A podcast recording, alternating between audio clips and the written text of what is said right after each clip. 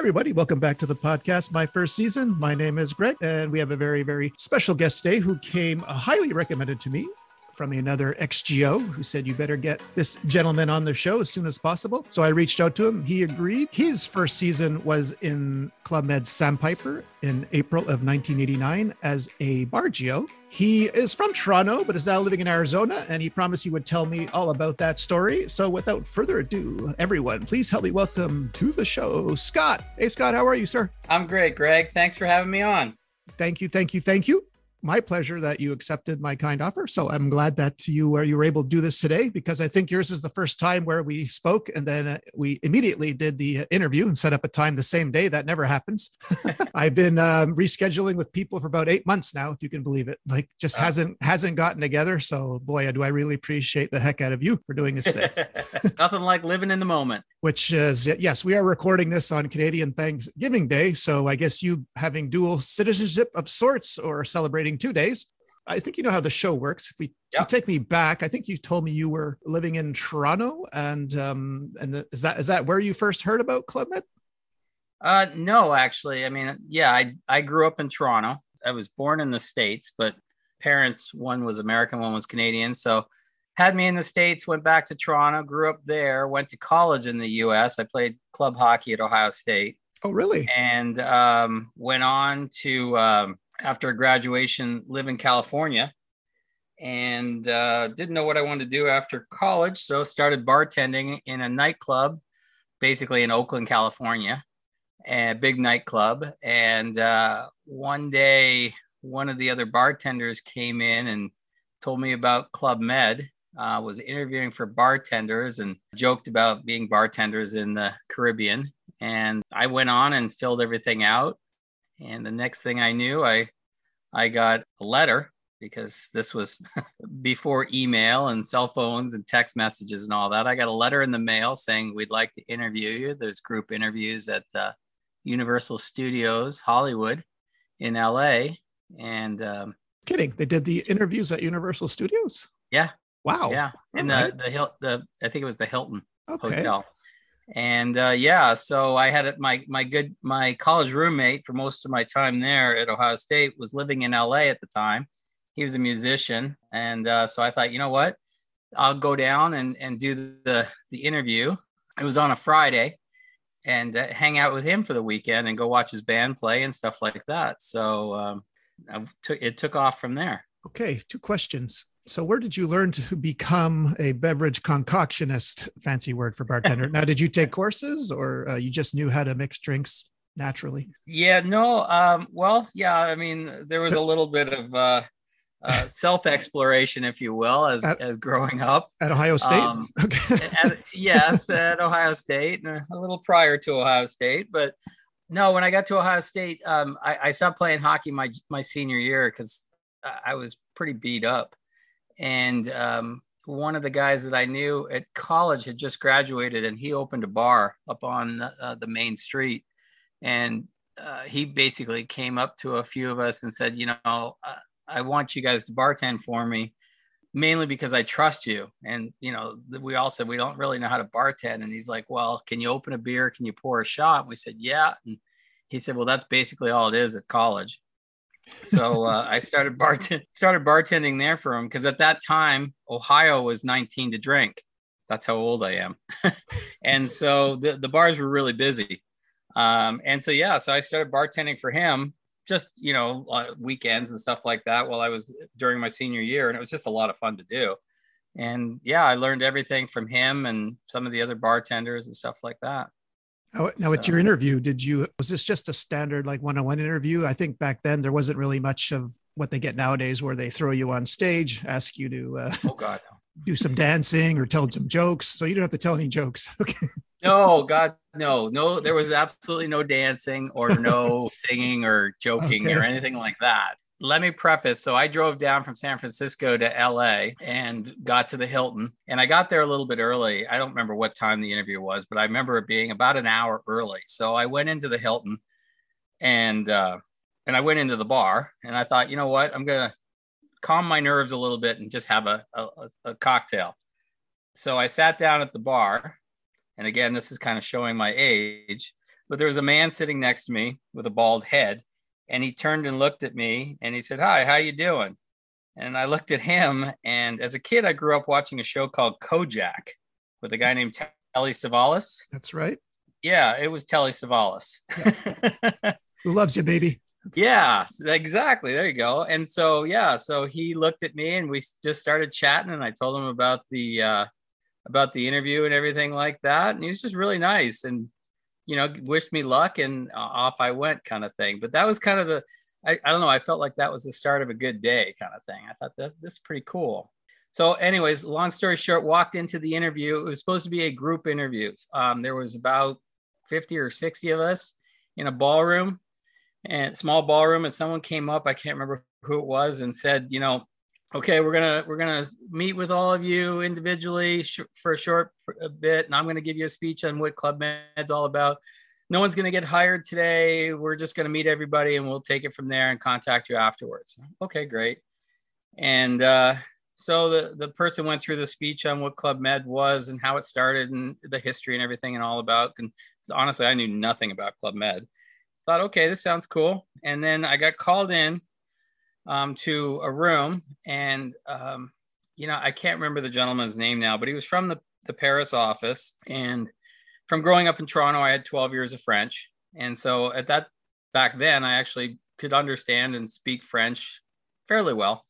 And he had made he was on the phone. He made some comment to somebody on the phone, and I it it I don't know. It made me react and when he got off the phone, he looked at me and he said to me, Do you understand French? And I said, Yeah.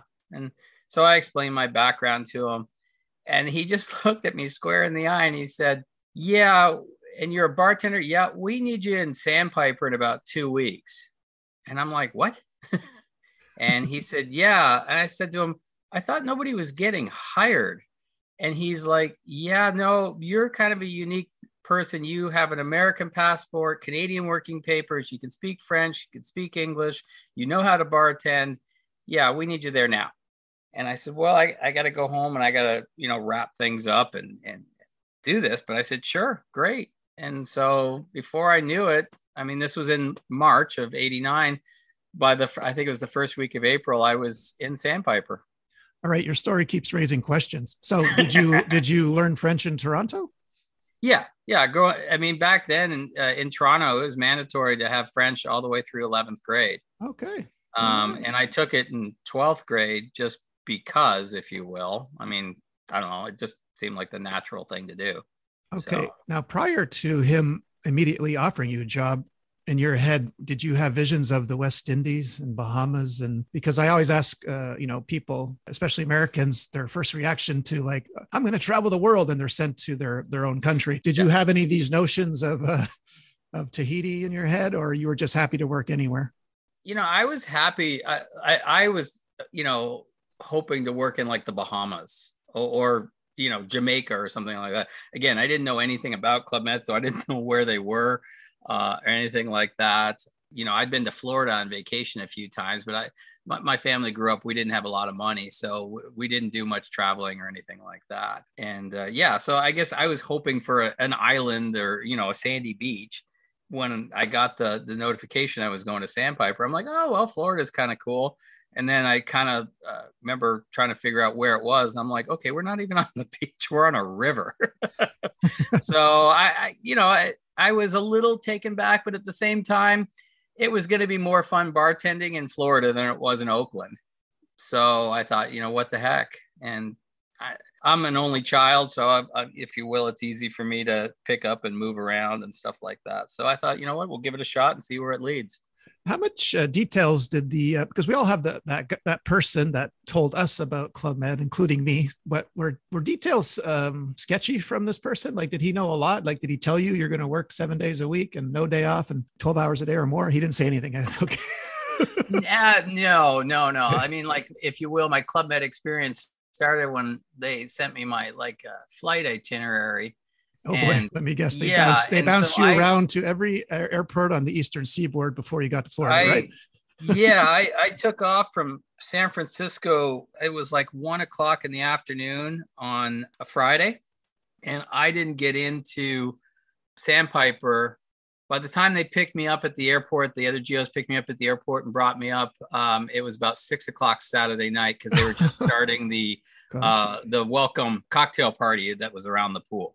Okay. So yeah, I was in I was on planes for more than 24 hours. It's almost like you went to Tahiti, really, but oh, yeah, just I, didn't leave the continental USA. okay. Yeah, pretty much. I saw. I think I had three layovers. Oh God. Okay. Yeah. yeah this, they uh, got me there. yeah. Well, I, I, share your pain. I, have had those. okay. Yeah.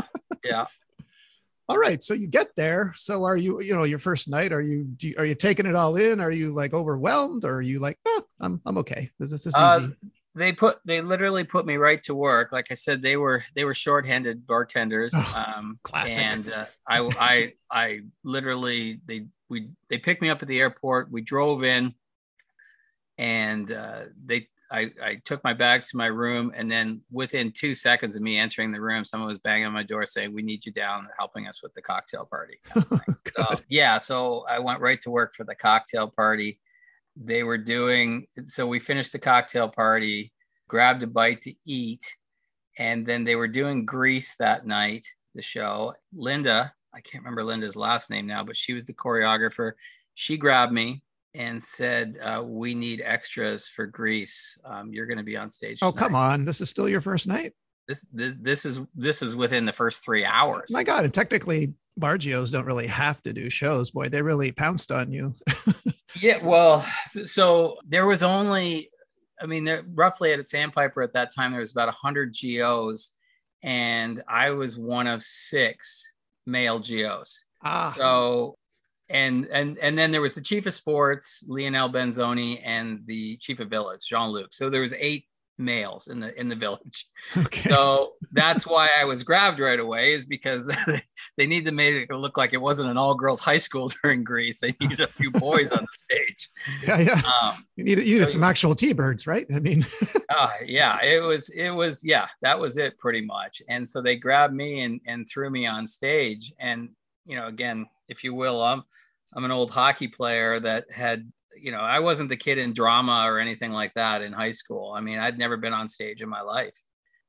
So I just, again, I just kind of went with it. I had a couple cocktails to loosen me up and jumped on stage. And uh, Linda told me what to do, and so I kind of stood in the background and danced around, and and everything went fine. Okay. So yeah, it sounds similar to my stories. Looking back, uh-huh. I mean, you probably after after the uh, amount of flying you did, you must have been exhausted. Mm-hmm. Uh, you probably would have liked to have have gone to bed early and and then you know get was refreshed. But aren't you glad now? Like because this is a better story, right? They immediately. Yeah threw you at the bar and then you got plucked to be in the show in the same night in a mm-hmm. way in your way you're probably happy that it, it happened that way right because it's a much better story right when oh definitely well i mean it's kind of one of those things where if, if somebody had come up and said who wants to volunteer and be on stage i would have never lifted my hand not because i was afraid but it's something i'd just never done mm-hmm. I mean, I was always in sports. I was always playing sports. You know, I was that guy, if you will. I wasn't in, on that other side of the coin so yeah, I mean, with Linda doing that, honestly, it it kind of broke the ice for me without me having to make a decision, which was great. And then um, to your point about Bargios not being in shows, well, again, since there was only a few guys in the village, I don't know if it was Linda or Jean Luc, the chief of village, that basically went to my chief of bar and said, "Yeah, he's going to work day bar because he's got to be in the shows." Oh, no. So, um, so, and, and again, I didn't really mind that. I mean, so I ended up, you know, if you will, I would open the bar every day at eight o'clock and work till about four. Um, and then the, the night bartenders would come on and, and then I would get off and, you know, do shows and stuff like that. So it def it definitely integrated me into the village more right from the start. I never, um, I never experienced that. I've never even heard of a, of a village being that lopsided in terms of male to female ratio. I mean, uh, did, I mean, I guess in your subsequent seasons, you've never saw that again, right? I mean, it was always almost an even mix, right? Yeah, I mean, it, it, a lot of times, actually, like I, I, mean, I went on to Cancun after that, and I'd say that was more probably 75% male, 25% female. Um, St. Lucia, where I went after that, was pretty about 50 50, and same thing with Eleuthera.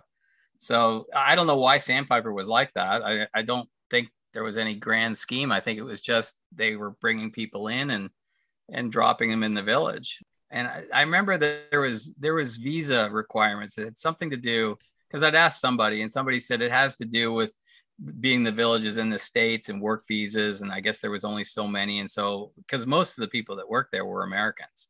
Uh, yes. There was a few uh, European geos and a few Canadians, but there was limitation. Did you experience any kind of culture shock or Club Med culture shock when you arrived? Um, I mean, were there any Europeans there that uh, week that you arrived? Did any anything like take you take you aback a bit? Uh, yeah, I mean, we had well, again, being Sandpiper, Florida, we had a lot of people that came through pretty steadily from the Paris office. First of all, a lot of executives from Club Med back then. Never the Triganos, but everybody else, if you will, up the chain, and a lot of other chief villages that would would come between their villages and would stop there. And so, being that I worked the day bar too, it, it, if you will, it kind of opened up a lot of meetings for me and connections. Um, I got to meet all these people. At first, if you will, I was kind of dismissed a little bit because uh, everyone just assumed I was American and didn't speak French. Uh, I had a couple of times where people made comments, and and again, I reacted and either answered in French or gave them kind of a look, if you will. And yeah, and so then all of a sudden it was like, oh, he speaks French, and you know he knows how to pour Ricard and stuff like that. So, so yeah. So then all of a sudden, I, I, I you know, it, it made the job more interesting and, and enjoyable. We also had a lot of Japanese GMs that came through um, as they wanted to go to to uh, Disneyland and Epcot, and we had I want to say three dedicated Japanese GOs that would go with them um, as interpreters, and a lot of honey. It was a lot of honeymoon parties, Japanese parties that would come. So, and they would always come in and into the bar in the morning. And again, being a little bit uh, sheltered growing up, they would come in and they'd walk in and they'd look at me and they'd yell, Ohio. oh, and so, being that I played hockey for Ohio State, I thought, wow, that's kind of cool. They're yelling Ohio at me. They're big fans. Yeah. yeah, not understanding. They were saying like welcome, good morning, whatever kind of thing. Yeah. That's so I had to pick, I had to, I, I made a fool of myself. I said that to somebody. I said, that's so nice that they all come in and cheer for Ohio. And they laughed at me and they said, you're an idiot. And they're not saying Ohio. Well, they, they, they, probably weren't Michigan fans anyway, right? No, I don't okay, think okay. But yeah, it, I, like I said, I got to meet a lot of people as well as as if you will the typical GMs. But I got a, I got exposed to a lot more people uh, in general because of that bar. So it was good. Did you have time? I mean, once you settled in, did you have time to uh, learn any of the uh, the sports there, or I don't know, do water ski? Did you have any time to do that, or you're just constantly do setting up for one big cocktail? And no, I I was. I mean, I even to this day afterwards in like my professional career, I've always described myself as a jack of trades. I grew up again going to lakes north of Toronto and water skiing with friends and stuff like that. So I knew how to ski. And uh, my roommate actually was a guy named John, and uh, John was chief of water ski.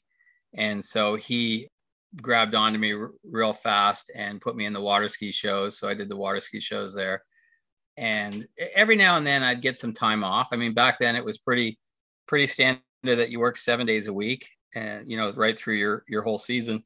But again, if I was needed somewhere else, we had uh, a couple local bar. Well, they weren't technically local; they were from Haiti that could bartend. And so every now and then, if they needed me somewhere else, I might have to jump out of the bar for an hour or two and go down to the ski docks or something like that. So, or circus. I did circus a lot too.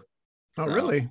Yeah. Okay. Wow, you did it all right. That's a pretty, pretty packed, uh, yeah. pretty packed for seasons. I guess uh, Bastille Day is coming around on July 14. Did you know? Uh, I guess you had some pretty big preparations there. Did you know what Bastille Day was, uh, or just? I nope, didn't okay. know what Bastille Day was. had no idea. I mean, July 4th, obviously coming up first. Uh, yep. That was the big one. Bastille Day for us that year. Well, well before Bastille Day, uh, the one GO I worked with, Heo Kirby, who was um, so he was he was one of those eight male, eight or yes. nine male geos. Yes, exactly. Okay. Yes, yeah. Heo and I were pretty good buddies. Heo uh, is an iron worker and construction guy, and he decided he wanted to, um, with the help of the one maintenance engineer, build small, well, not a small replica, but a replica of the Eiffel Tower for Bastille yeah, Day. I've seen those photos. It was pretty Yeah. big. Eh? Yeah, it was. I, I guess I don't know. I'm gonna say 40. I mean, he'll probably correct me, but 40 or 50 feet high. Is four or five stories high at least. Yeah. Um, and so yeah, so we took to building.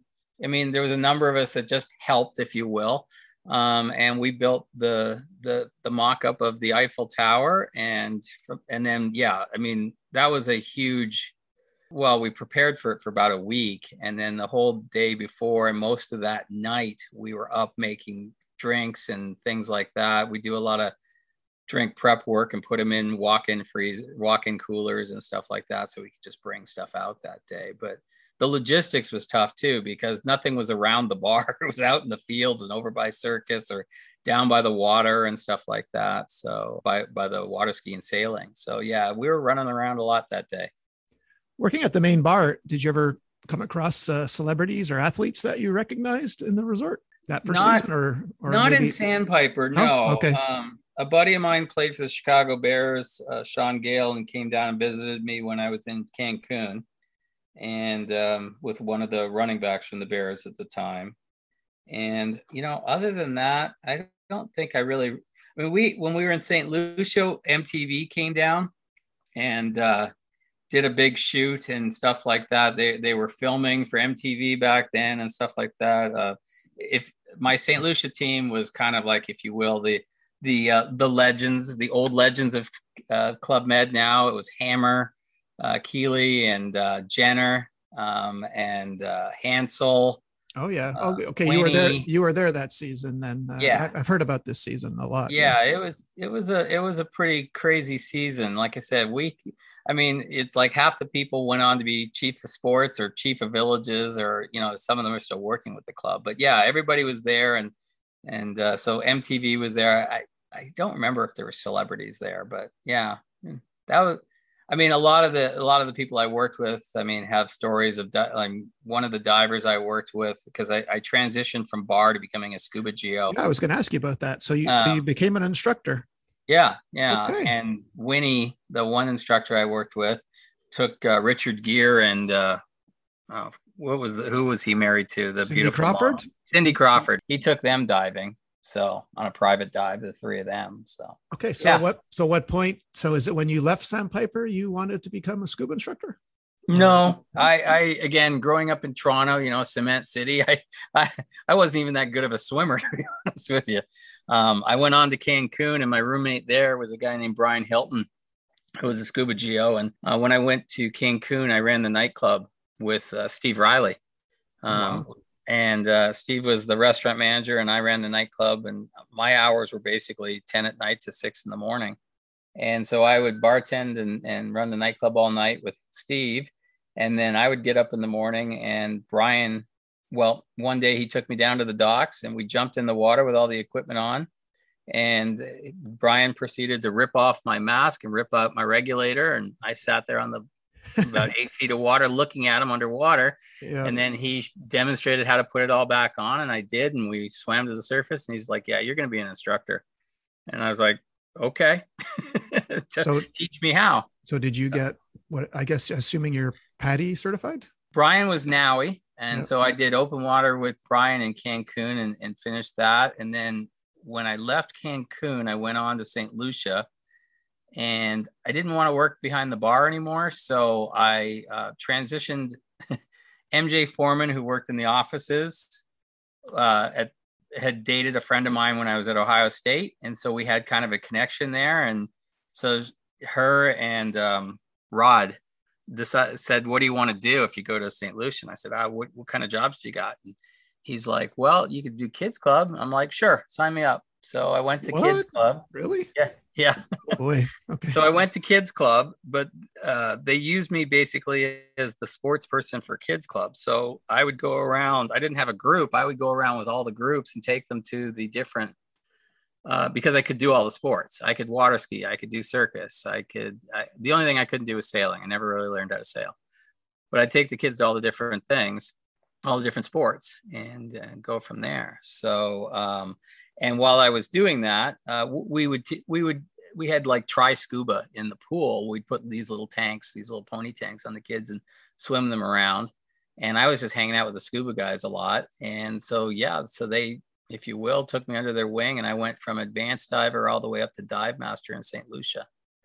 And, you know, basically transitioned to the dive team there. Officially, I was still kids club. But, um, and then from there, went to Eleuthera where I was on the snorkeling and the dive team. Okay. Some story. I've got a strange story. Yeah. yeah. I'm not the typical GO, if you will. Do you have any funny stories from your first season?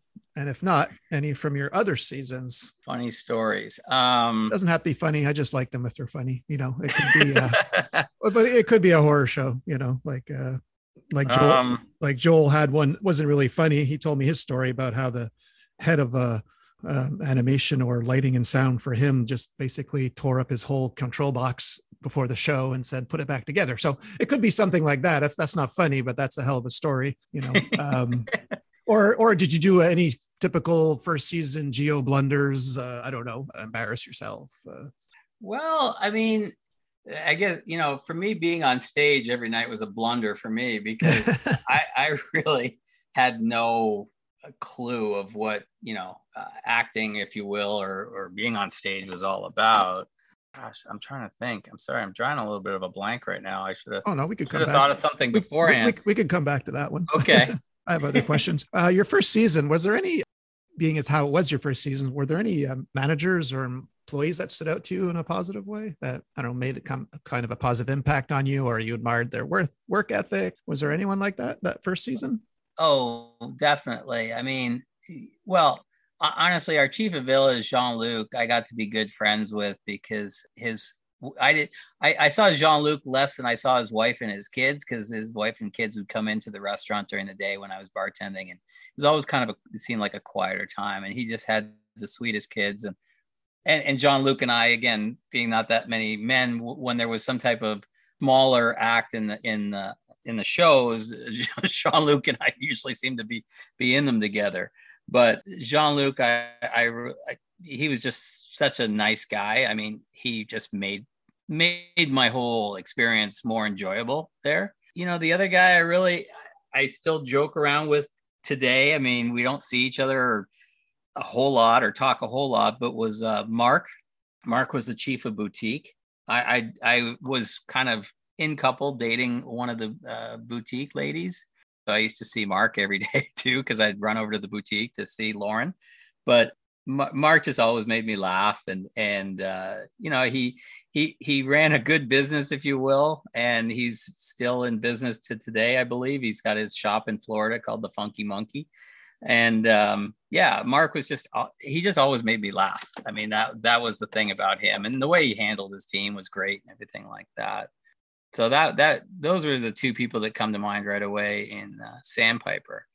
After that, the, probably the person that had one of the bigger impacts on me was Hansel, Hansel Moss. I mean, yes, I, I still keep in touch with Hansel today, and you know, I worked with him in St. Lucia, and being he was my chief of sports, he was very patient that a kids club person was doing all these sports and and and and kind of joining the dive team unofficially and stuff like that. If if he wouldn't have allowed it, I probably wouldn't have moved on um, as, as, I did in Club Med. And and then I went on to see him. I went to a, on a vacation in San Salvador a number of years after that in the in the late '90s and saw Hansel there as the photographer and stuff like that. Yeah, so. I might have I might have saw you there then. Okay, that's, that's, where I, I met I met Hansel in '96. But you know they sent okay. me three three times to Columbus Isle, so uh, yeah, all, all the time I, with I Hansel. I love that village. I love it's just yeah, gorgeous, beautiful. Yeah about how long did you stay like your first season did you leave around like october november like the changeover? Or uh, or did you stay for like another six months? No i was i was out of there just before halloween. I oh, mean oh really? Okay. back then it was it was still like six months go home for a week or two depending on i don't know what you had going on or where you wanted to go. Um, or some people just went to their next village but uh, yeah six months there went home and then I was in Cancun like two weeks later. I well, did they in the beginning of November? When you were in Sandpiper, did you fill out a dream sheet? Did they ask you where you wanted to go, or you just yeah. okay? Mm-hmm. So you you chose Cancun and you got it. Yeah, actually, okay. I did. Yeah, that was the top three, and I don't okay. know why I chose Cancun in, in, retrospect. I don't remember why. I think I just put down I think I put down Cancun, Turks, and probably Martinique. I think I wanted to go to a single. Yeah, zone. well, yeah, guessing by your, your three choices, Scott, I probably could probably yeah. figure, it, out.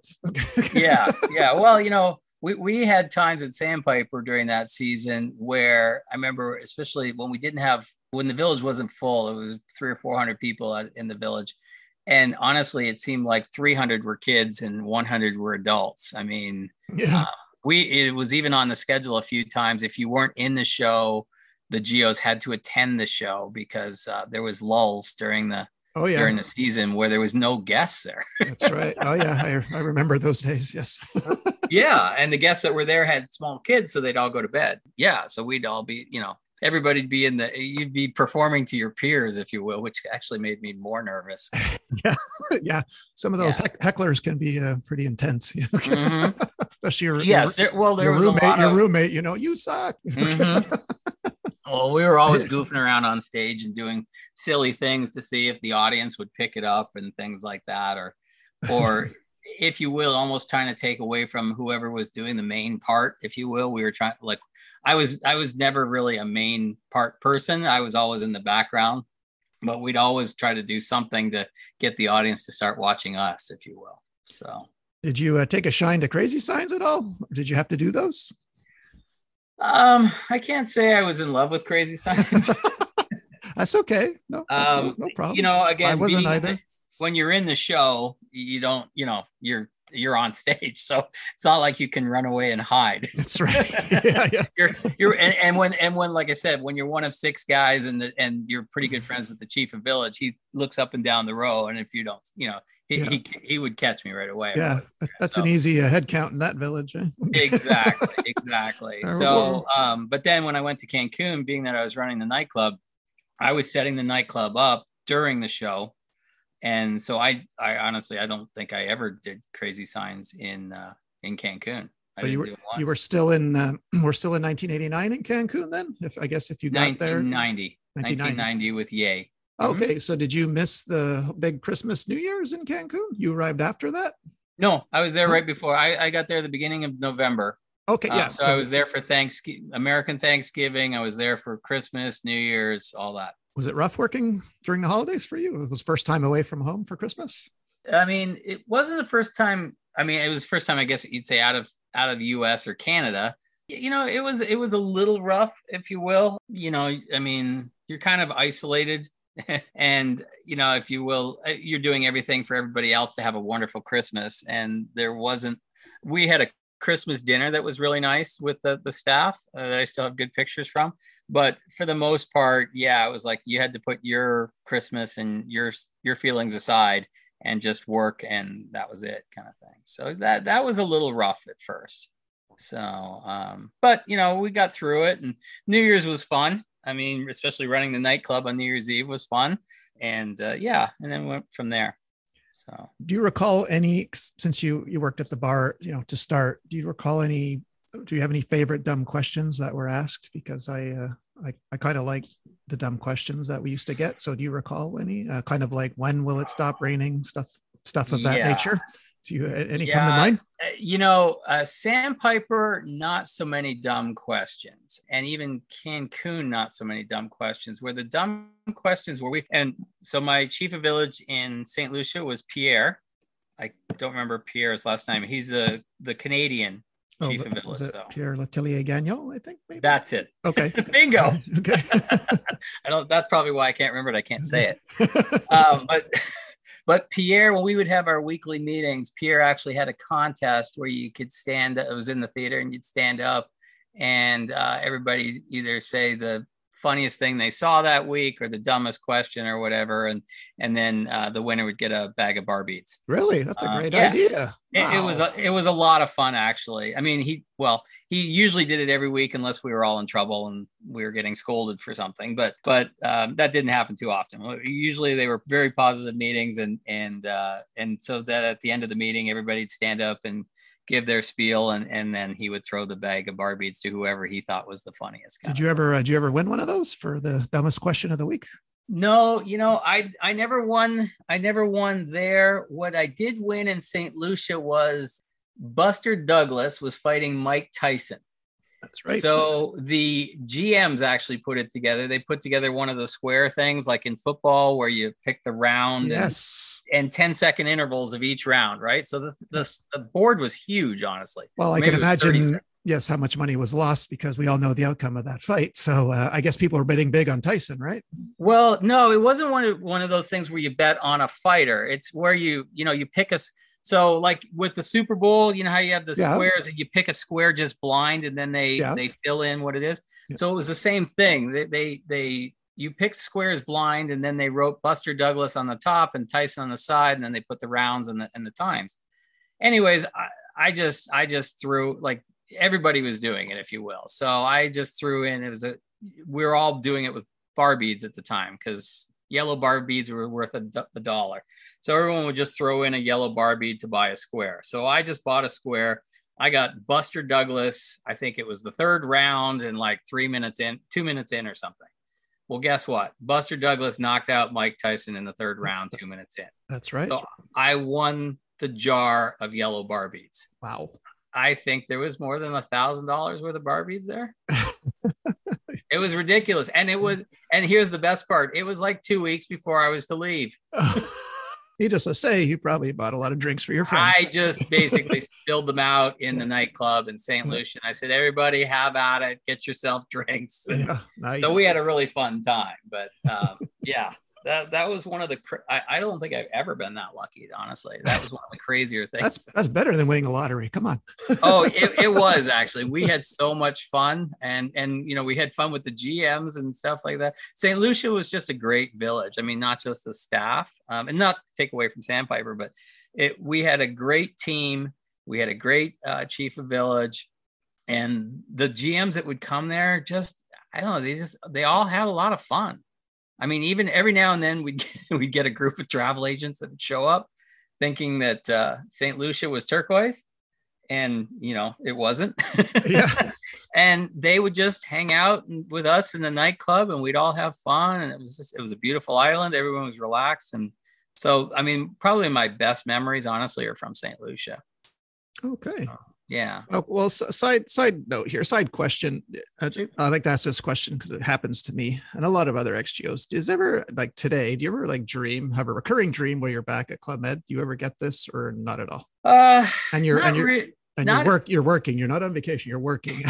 right yeah not not so much anymore i mean i can say Okay. that i had some serious withdrawals when i left club med i mean you know basically went you know it was when you were a go back then you were kind of like a rock star.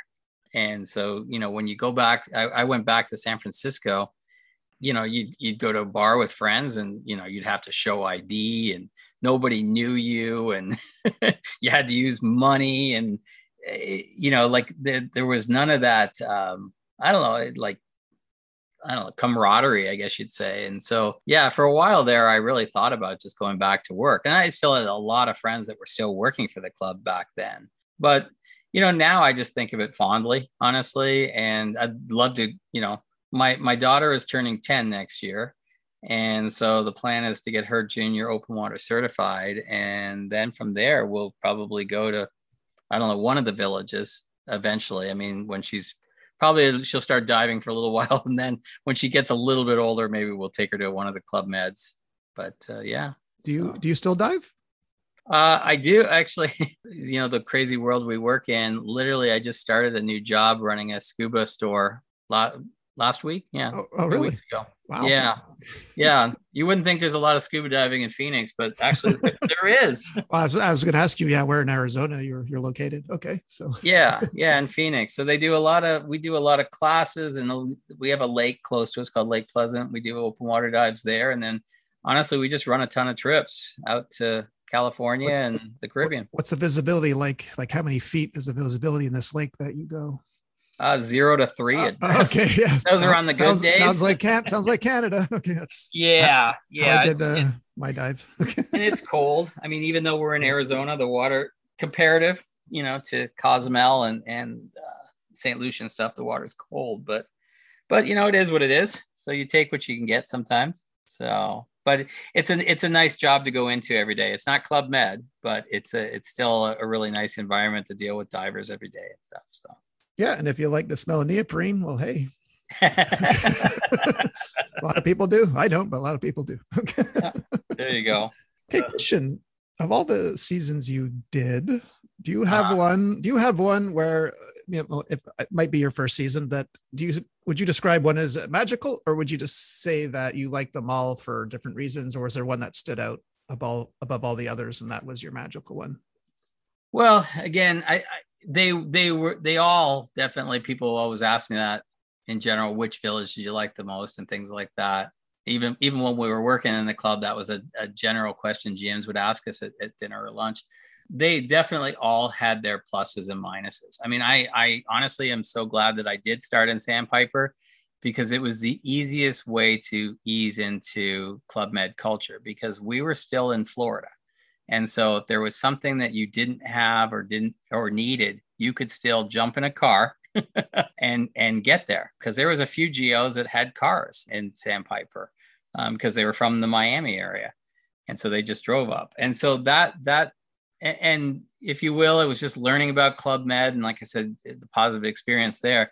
From there, you know, Cancun was a whole different animal back then. It was pretty crazy, like Turkoise and it was like kind of one giant nightclub party for six months almost. And St. Lucia was St. Lucia was probably if I, if I had to pick one, as I was saying earlier, it was just because it, all around. I mean, we just had such a great time. The team was incredible. The GMs were incredible. The island was, and we were we really lived the life because we were fully isolated. I mean, we had back then we had phone banks where it was like twenty dollars a minute, so you really didn't call anybody. I think we got mail about every two or three weeks. So you didn't get any mail or anything. So, I mean, I remember we honestly didn't remember that the um, the Iraq War, I think it was the Iraq War.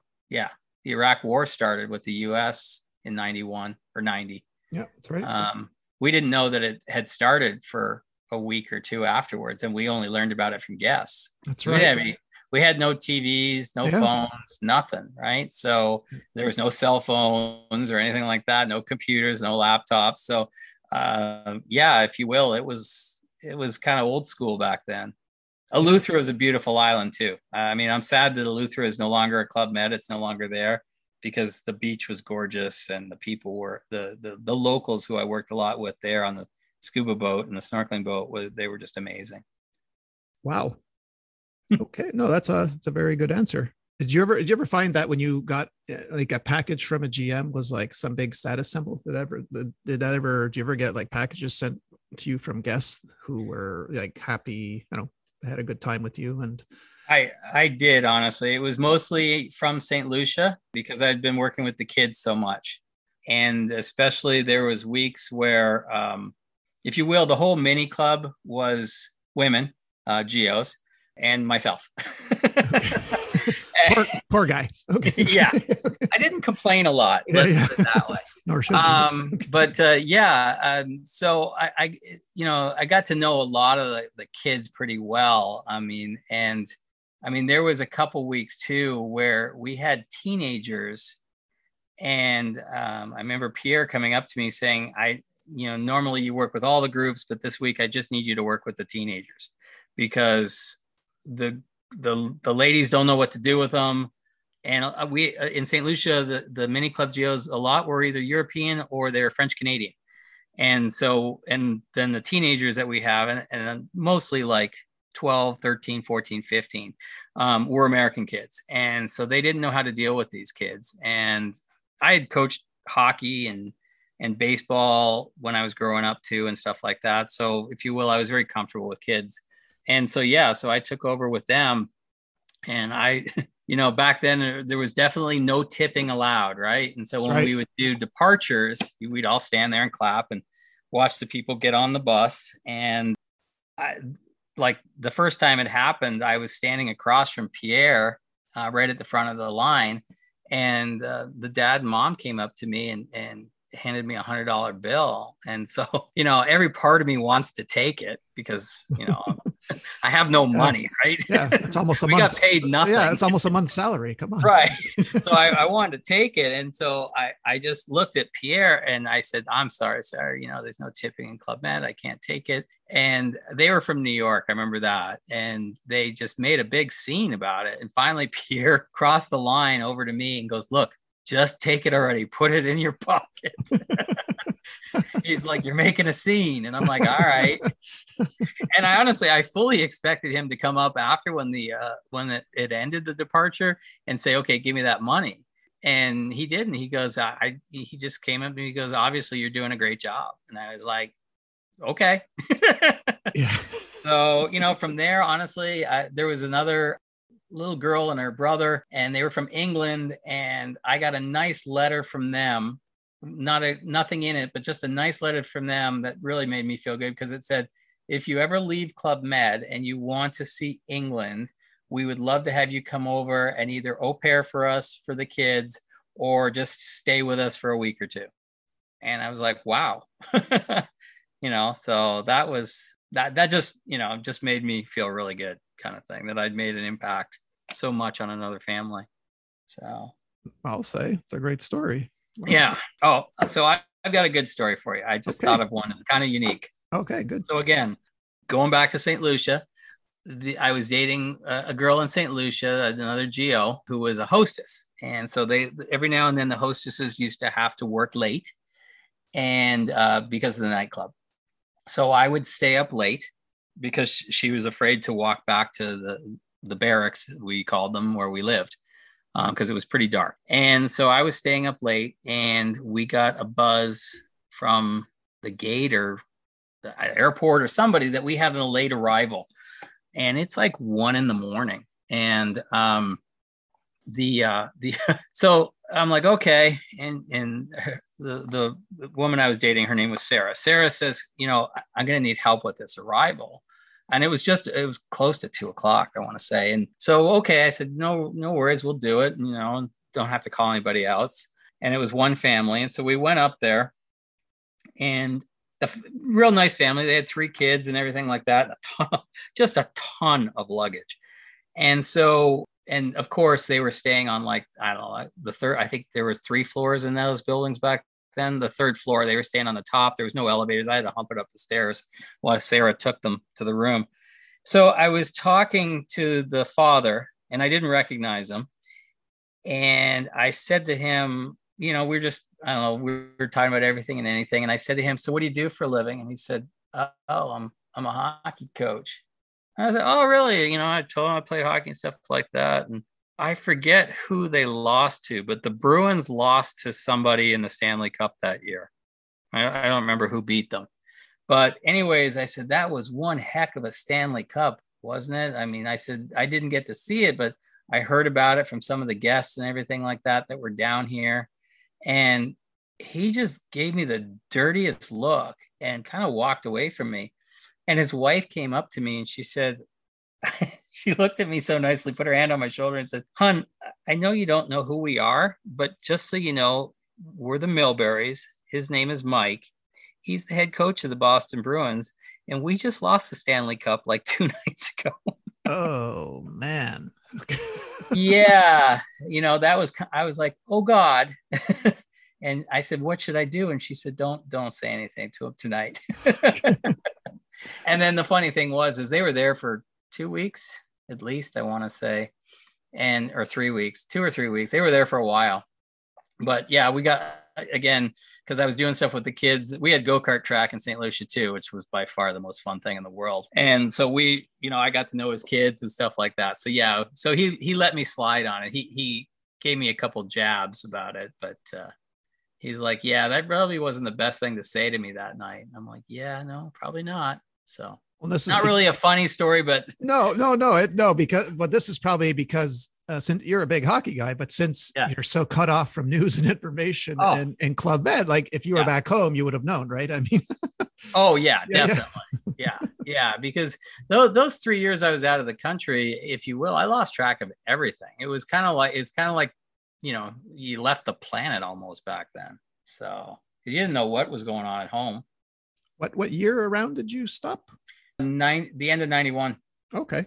Yeah. So 80, all of 89, 90, and most of 91. So yeah, it was a, uh, it was a different time back then, I guess. Yeah. But like I said, to this day, though, I probably keep in touch regularly with at least, I'd say at least 20 GOs um, that I worked with through multiple seasons and different villages and stuff like that. To this day, we're still really good friends. Heck, uh, before COVID, one of the last concerts I saw was Aerosmith in Las Vegas. And it was Hio, myself, who else was there? Sharon, who was a mini club geo that I worked with in a couple villages, and uh, yeah, I mean, a, a couple of us that, that, just all out of the blue said, "Let's go to Vegas," and just all met up there. So, yeah, well, because of what happens in Vegas stays in Vegas. I can't ask yeah. you about any of that, but uh, you and uh, you and Hio, Joel Kirby in Vegas must have been something. we had a good time. Yeah, yeah it was. Even as old men, we still had a good time. yeah, you found you probably had some left in the tank a little bit there, you know. well, I, you know what? My I I have an age, but if you will, my brain still still thinks I'm 21. So, That's right. Um, and my right. wife says I act like I'm 12 sometimes. So.